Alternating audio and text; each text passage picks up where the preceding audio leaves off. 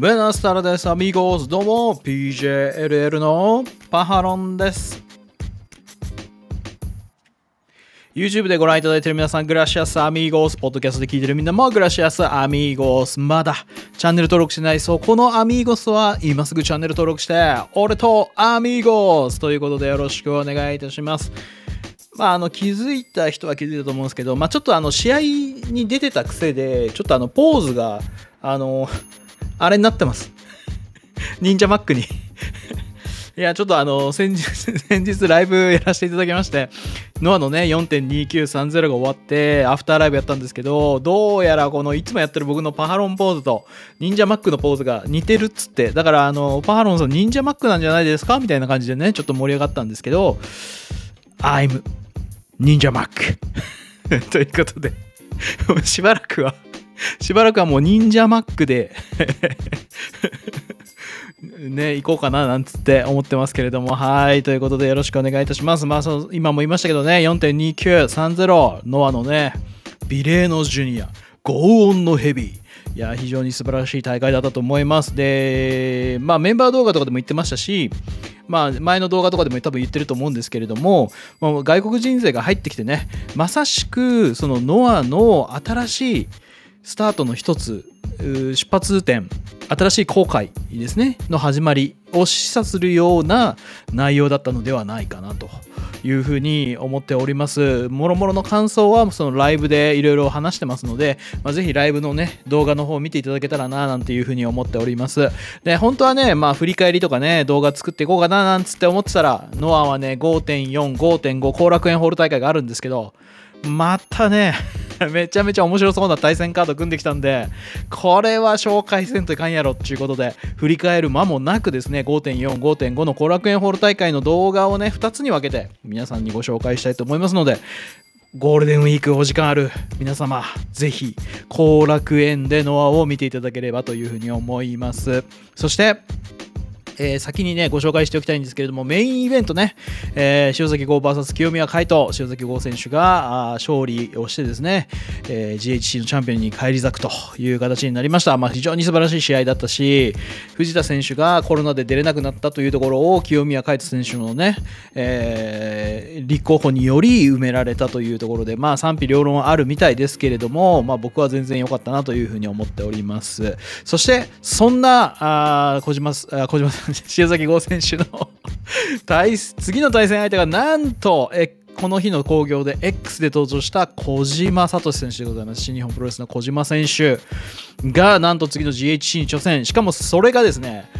えサイバーファイトフェスティバル2022埼玉スーパーアリーナで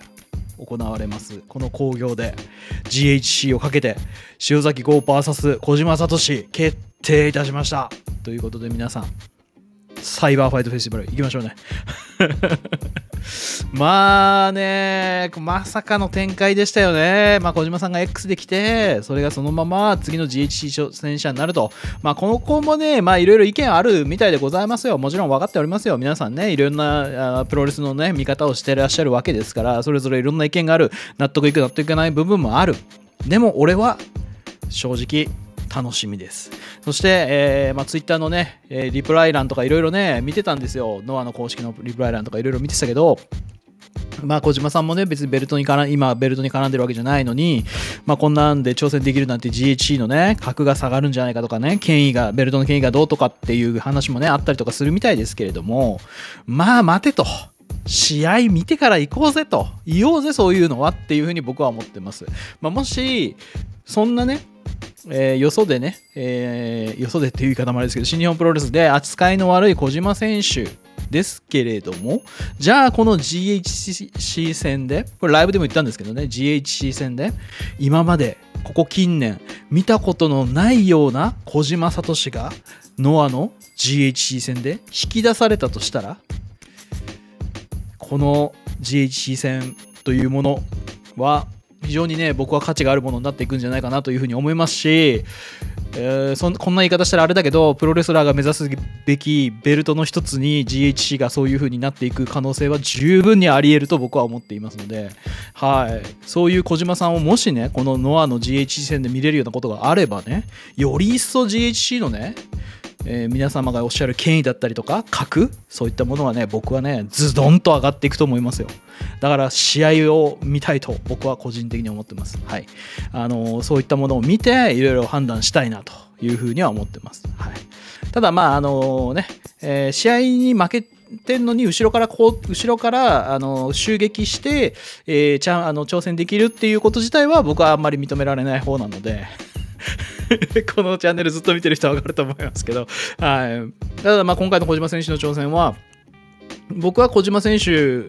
にとっても今後のレスラー人生を左右する一戦になるんじゃないかなというふうには僕は正直思ってますんで非常に楽しみです。はい、そんな小島選手なんですがなんと今発表されてるだけでも5月の大会にかなり出てくれます。はい、まず今日お伝えしますけど5.4後楽園大会。5.5後楽園大会5.19横浜ラジアントホール大会そして5.21大田区大会こちらは武藤敬司復帰戦となってまして武藤敬司選手と小島選手が組むっていうまさしく全日本で 見てた構図ってことですか？はいそういったものがね見れるんですよ。だから今のノアはですねもういろんなねプロレススタイルいろんなねその考え方はいそういったものをですねもう全て飲み込もうとしてるのではないかと。はい、あの客入りがねどうだこうだとかいろいろ言われがちなものノアですけれども今ノアがやってる動きっていうのは、まあ、正直ねいろんなものを本当飲み込もうとしてるんじゃないかと。でそれをノアに消化させようとしてるんじゃないかと。いうふうには僕個人は思っていますのではい。まあいろいろご不満がある方もいると思うんですけれども大きな大きな見方をすると僕はそういう感じなんじゃないかなと個人的にはまあ正直思ってますので、えー、楽しみが非常に多いです。はい、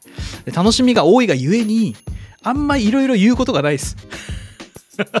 も 見て楽しみたい見て楽しみたいになっちゃって。いろんなことを考えて楽しみたいっていうのもあるけどもう見て楽しみたい見て楽しみたいの方が強くてあんま言うことがないっていうですね。まあ個人的にもあの個人的には非常に素晴らしいプロレスライフなんですけれどもこの YouTube やってる上でそれが素晴らしいのかどうかわからんですけど。はい。まあねほんとそんな感じでございます。はい。なので小島選手ねしばらく参戦していただきます。この後別の参戦発表もねあるかもしれませんので、はい、ぜひそのこのね5.4、5.5、5.19、5.21ここでやっぱり小島選手が何を見せるのかこれも重要ですね。新日本でのリング上でやってたことをそのままノアの上でやるのかそれともノアの上でまた別の小島聡を見せられるのかこれはねベテランだからとかそういうことじゃなくなってきてると思いますね。あのベテランが生き生きプロレスしてるっていうのは今のノア見てれば見ていただければわかると思いますんで、はい、レスラーが生き生きしているそれがノアです、はい、ということで、えー、本日は5.4後楽園ホール大会の対戦カードね。本当はですね注目のカードをピックアップして皆さんにお伝えしようと思ったんですけどあの全試合 全試合これ面白いくないかってことになっちゃってて5.4と5.5だからもう全試合紹介します。その上でちょっと駆け足になっちゃうと思いますけどはい。皆さんと一緒に振り返ってここの見どころ簡単にねご説明していけたらなというふうに思っております。はい。ではまずですね Dream On 2022、えー、5.4ですね。5月4日、えー、水曜祝日。はい、えー、開始が18時30分。会場は17時30分。会場は後楽園ホールという形になっております。それでは行ってみましょう。全対戦カード第1試合。サイモン・ゴーチ VS 岡田金也ということでございまして、えー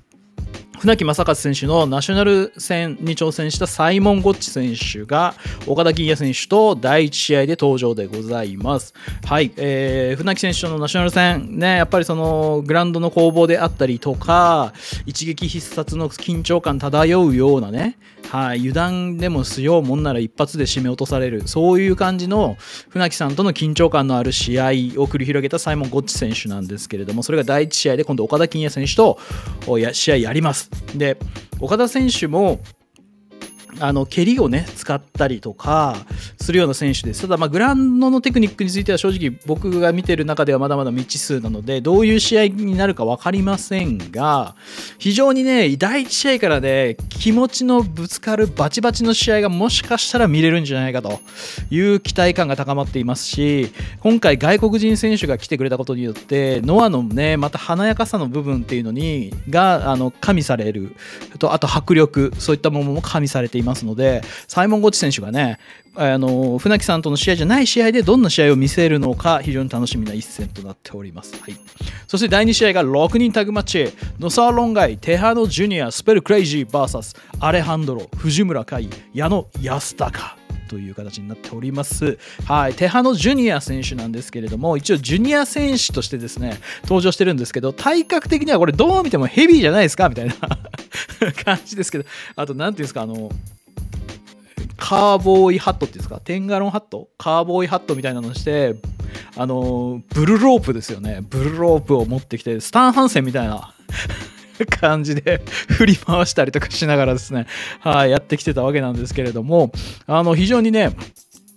やっぱりルチャの動きがね、華麗でしたし、迫力もでかいからね、体でかいから迫力もあるし、はい、スペルクレイジー選手とのタッグワーク非常に良さそうですし、はい、そこに野沢選手ね、またこれテクニックのある野沢選手が入ってくるということで、対する相手がアレハンドル、藤村海、矢野安高というところで、これも正規軍のもう若手枠ですよね。一つ言ってしまえばですね、そこがね、対対抗していくと。もうこれはもうどう考えてもね、テクニック、と迫力こういったものではねもう間違いなくペロス・デル・マールでハポン。この3人の方がですねあると思いますのでここに対してこの若手ねノア正規軍ジュニアはですね非常に正直言うとビレーノジュニアの4.29の大会は非常に悔しい結果に終わったかと思いますが、まあ、ここから何を見せられるのかっていうのが非常に大事なものになっていきますからまあ相手はね百戦錬まで非常に強いですけど正規軍の若手。ここで気持ち見せてぶつかっていかないと、まあでも矢野くんは野沢さんに勝ってますからね、過去ね。2回ほど。矢野くんの初勝利、野沢さんですしね。まあどんな展開が待ち受けてるか分かりませんがね、油断したら丸め込まれてるパターンとかありますからね、はい。どんな試合になるんでしょうね、楽しみですね。はい。あと、あの、ペロス・デル・マールでハポンの T シャツなんですけど、あの、メキシカンカラーですよね。赤と白と緑のあのカラーリングの T シャツ着てたんですよ。ビッグマッチの時に。あれかっこいいなと思って、あれノアグッズで売ってくんないですかね？あれいいなと思いながらね、はい、見てましたけれども、あれちょっと欲しいですね。はい。そして第3試合がタッグマッチということで、剣王船木正勝、剣道家臣、スレックス。ということでございます。まあ、ケンオ選手、残念ながら、えー、GHC のヘビーのタッグのベルトを取ることはできませんでしたけれども、まあ、素晴らしい試合だったと思いますし、船木選手はナショナル防衛して、チャンピオンとして登場。そしてそこに相対するのが剣道家臣とスレックス。ということで まあ、スレックス選手、あのサングラスをこうかけるムーブとかがねうーっつって 非常に面白かったんですけれども、スレックス選手、体バキバキですし、非常にこう、パフォーマンスの見せるプロレスをね、できる選手なんですけど、このもしかしてこの船木選手にスレックスが挑む的なことなのか、でも船木正和剣道家臣でもいいと思うんですよね。お互いこう2階から落と落とされたり落と、落とそうとしたり、落とされようとしたりみたいなことをやった中ですから、どんな仲やねんちゅう。本当にね。だからこうどうなるか分かりませんけど、非常に注目。船木正勝にもしかしたら剣道家臣もしかしたらスレックスというパターンあると思いますからね、油断できませんよ。第3試合も油断できませんよ、だから。うん。そして第4試合が6人タッグマッチへということで、忠助、大原はじめ、ヒーローキーでいいのかな？読み方はヒロキ。えー、バーサスドラゴンベインアルファウルフエクストリームタイガーということでございまして、はい、えー、今後の混合 VS 外国人ハイフライヤー軍団という感じなんですけれども、えー、ひろき選手はですね、えー、今後では仁王という名前だったんですけれども、仁王覇王の、えー、リングネーム剥奪マッチ、あとは紙切りマッチ、これに敗れてしまったために、えー、元のお名前ですかね、ひろきさんに戻したのか、このこれでいくのか、また別の名前を付けるのか分かりませんけれども、はい。あのー、負けたからこそね、こっからどんなあひろき選手が出ていくのかというところがね、はい、楽しみです。ございます。はい。はい。読み方合ってっかな、ひろき先生って。ひる、ひ、ごめんなさい、間違ってたらすいません。間違ってたら、あの、誰かコメント欄で訂正をお願いします。はい。で、それに対するドラゴンベインアルファエクストリームタイガーということでございまして、まあね、ドラゴンベインアルファウルフは兄弟ということもありまして、連携が抜群。そしてエクストリームタイガー選手も、えー、非常にね、あのー、華麗な動きができる選手でございまして、3人ともメキシカンということでございますから、ビーバーメヒコということでございまして、まあ非常にね、えー、非常にこう場外戦出てくるんじゃないかなというふうに思いますね。まあ、大原さんもルチャの動きできますからね、こことルチャリプレイがね、この試合では見れるかもしれないし、あのすごい空中戦も見れるかもしれないし、非常に楽しみでございます。まあ、今後もですね、正規軍ジュニアも悔しい悔しい結果に終わりましたけれども、今後、ジュニアというのも正直言うとですね、最近目立つポジションからどんちょっとずつ外れ始めたなっていうところがありますんで、これどう挽回していくかっていうのが非常に大事なところになっていくかなというところでございますね。はい。そして第5試合がタッグマッチ、中島和子、曽谷学 VS マイケル・エルガン、マサ、北宮と。いうことでございまして、えー、マイケル・エルガン選手は正北宮選手とシングルで、えー、4.30 5音のヘビーで対決しましたそして試合が終わった後にですね、えー、まさ北宮と一緒に組んでやっていきたいという表明をしてこのね新しいタッグチームができたんですよこれでヘビー級戦線のねタッグチームかなりねまあ、後で紹介しますけど、レネ・デュプリ、イホデ・ドクトル・ワグナー・ジュニア組とかもね、いますし、いや非常にね、タッグのヘビー、タッグのヘビー戦線ですね。これも楽しみになってきたなとというところなんで、はい、これ注目じゃないかなと。で、このね、マイケル・エルガン、正木民はね、正面書としてもね、頑丈な2人、そこに曽山学、ね、こいつはやべえぜと。バッコンバッコンぶつかり合う試合見れるぜということ間違いないんですよ。はい、これ、これが第5試合ですよ。出ましたね。もうきっとね、第5試合ぐらいでみんなお腹いっぱいになるな。あこれ間違いない。お腹いっぱいになると思います。はい。はい。なのでね、楽しみですね。そして第6試合が10人タッグマッチということで、早田、小川義成、クリス・リッチウェイ、吉岡聖輝、進む優也 VS 原田大輔、小峠敦、洋平、覇王、宮脇潤太、スティンガー VS ノア正規軍ジュニアという形になっております。はい、えー、早田クリス、えー、早田選手は、えー、エイタ選手との GHC シングル、ね、挑戦しまして、見事ベルトを奪い返すと。いう形になりまして、今現在、えー、ノアの GHC のジュニアシングルのチャンピオンは早田選手でございます。そして、小川義成選手、クリス・リッジウェイ選手は小峠敦選手と洋平選手のチャンピオンチームと GHC のジュニアのタッグをかけて戦い、見事勝利。小川義成、クリス・リッジウェイ選手が GHC ジュニアのタッグチャンピオンという形になっておりますので、今、ジュニアのベルトはスティンガーが総取り状態と。いう形になっております。はい、もう小峠選手も洋平選手もね、小峠選手は足を攻められ、ね、洋平選手は腕を攻められ、まあ、正直ですね、見てるとですね、あのこんなに厳しく攻めていくのかという試合ではあってね、非常にあの厳しい攻めがね続いていて、小峠選手も非常に耐えていてっていうところだったんですけれども、正直その足攻め、例えば洋平選手だったら腕攻めに正直対抗する術は持っていなかったかなというところで一方的な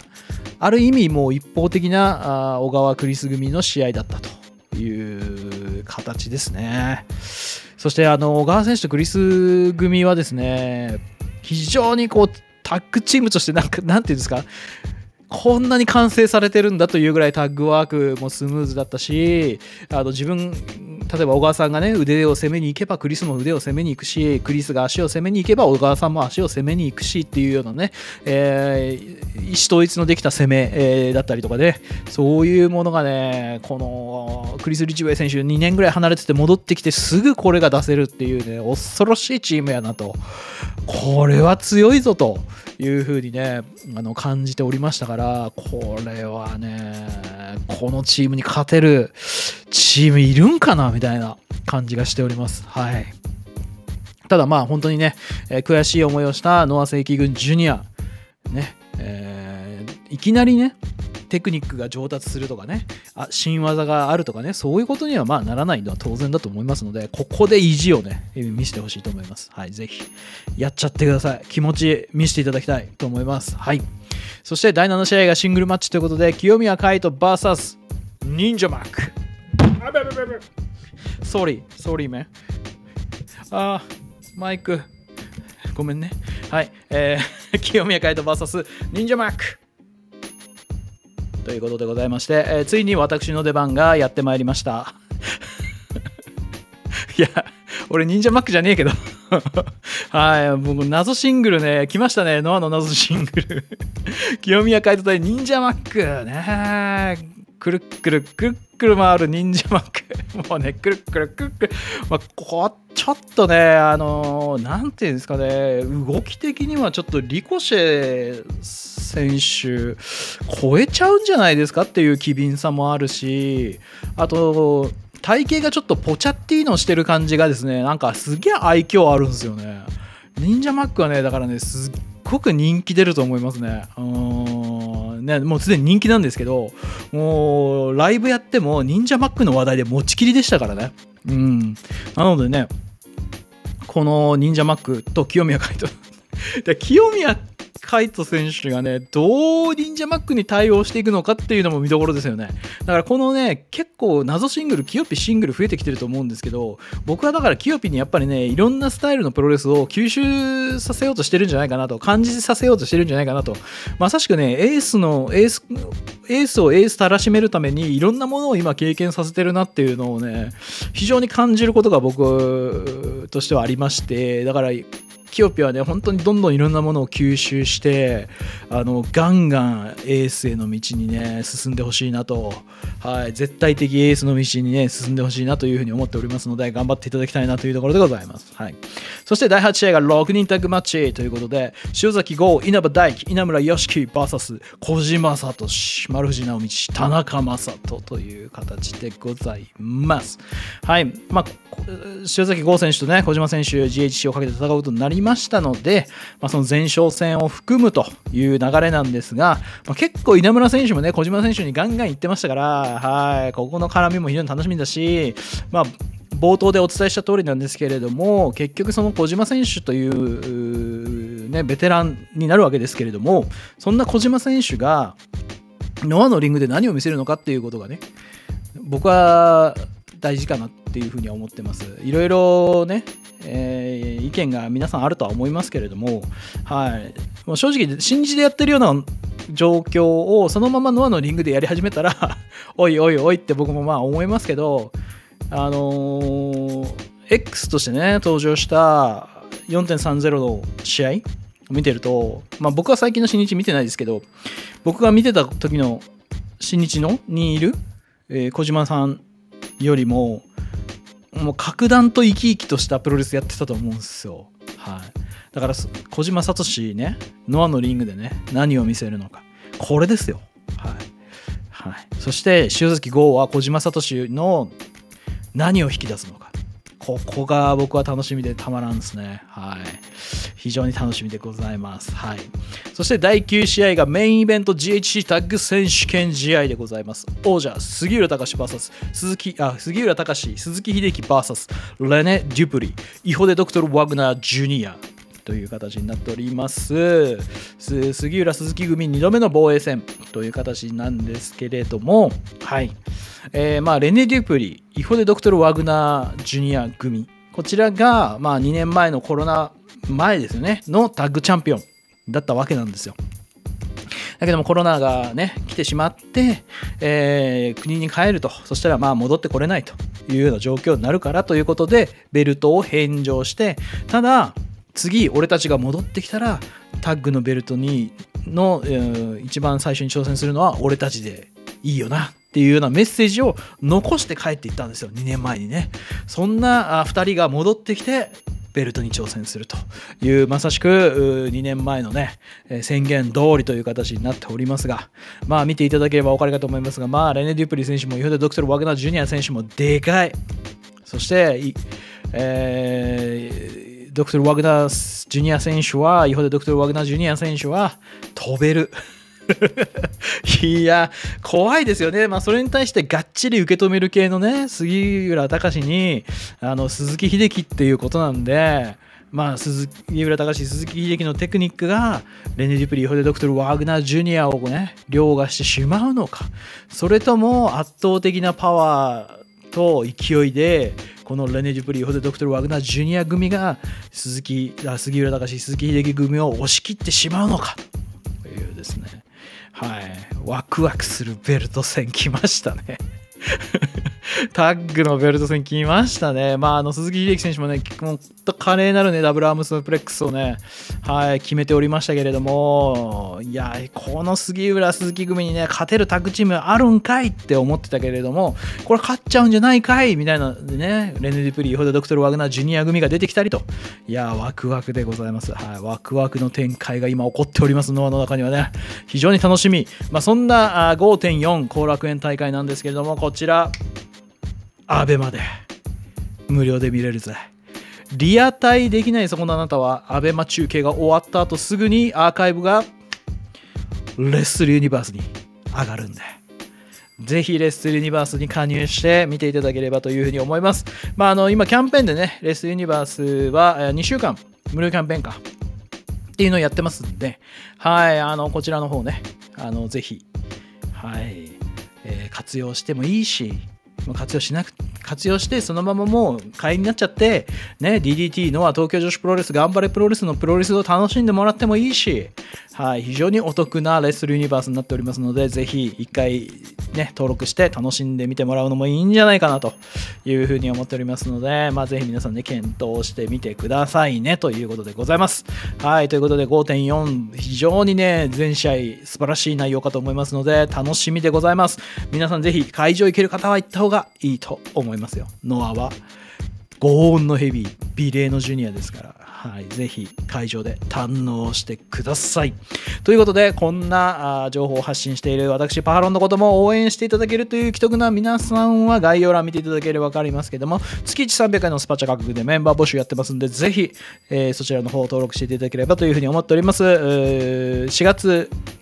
はからですね、えー、メンバーシップ開始1周年記念プレゼントキャンペーン開始しておりますので、ぜひ5月のプレゼントキャンペーンの詳細はまだ発表してませんが、5月はちょっと新日グッズね、大量に仕入れたものがありますので、それを大放出していこうかなと思っておりますので、お楽しみに。ということで、皆さんまた次回お会いしましょう。セニョス、アミーゴス、ホーミーズ、クソ野郎ども。I am PJLL。We are PJLL! Adios!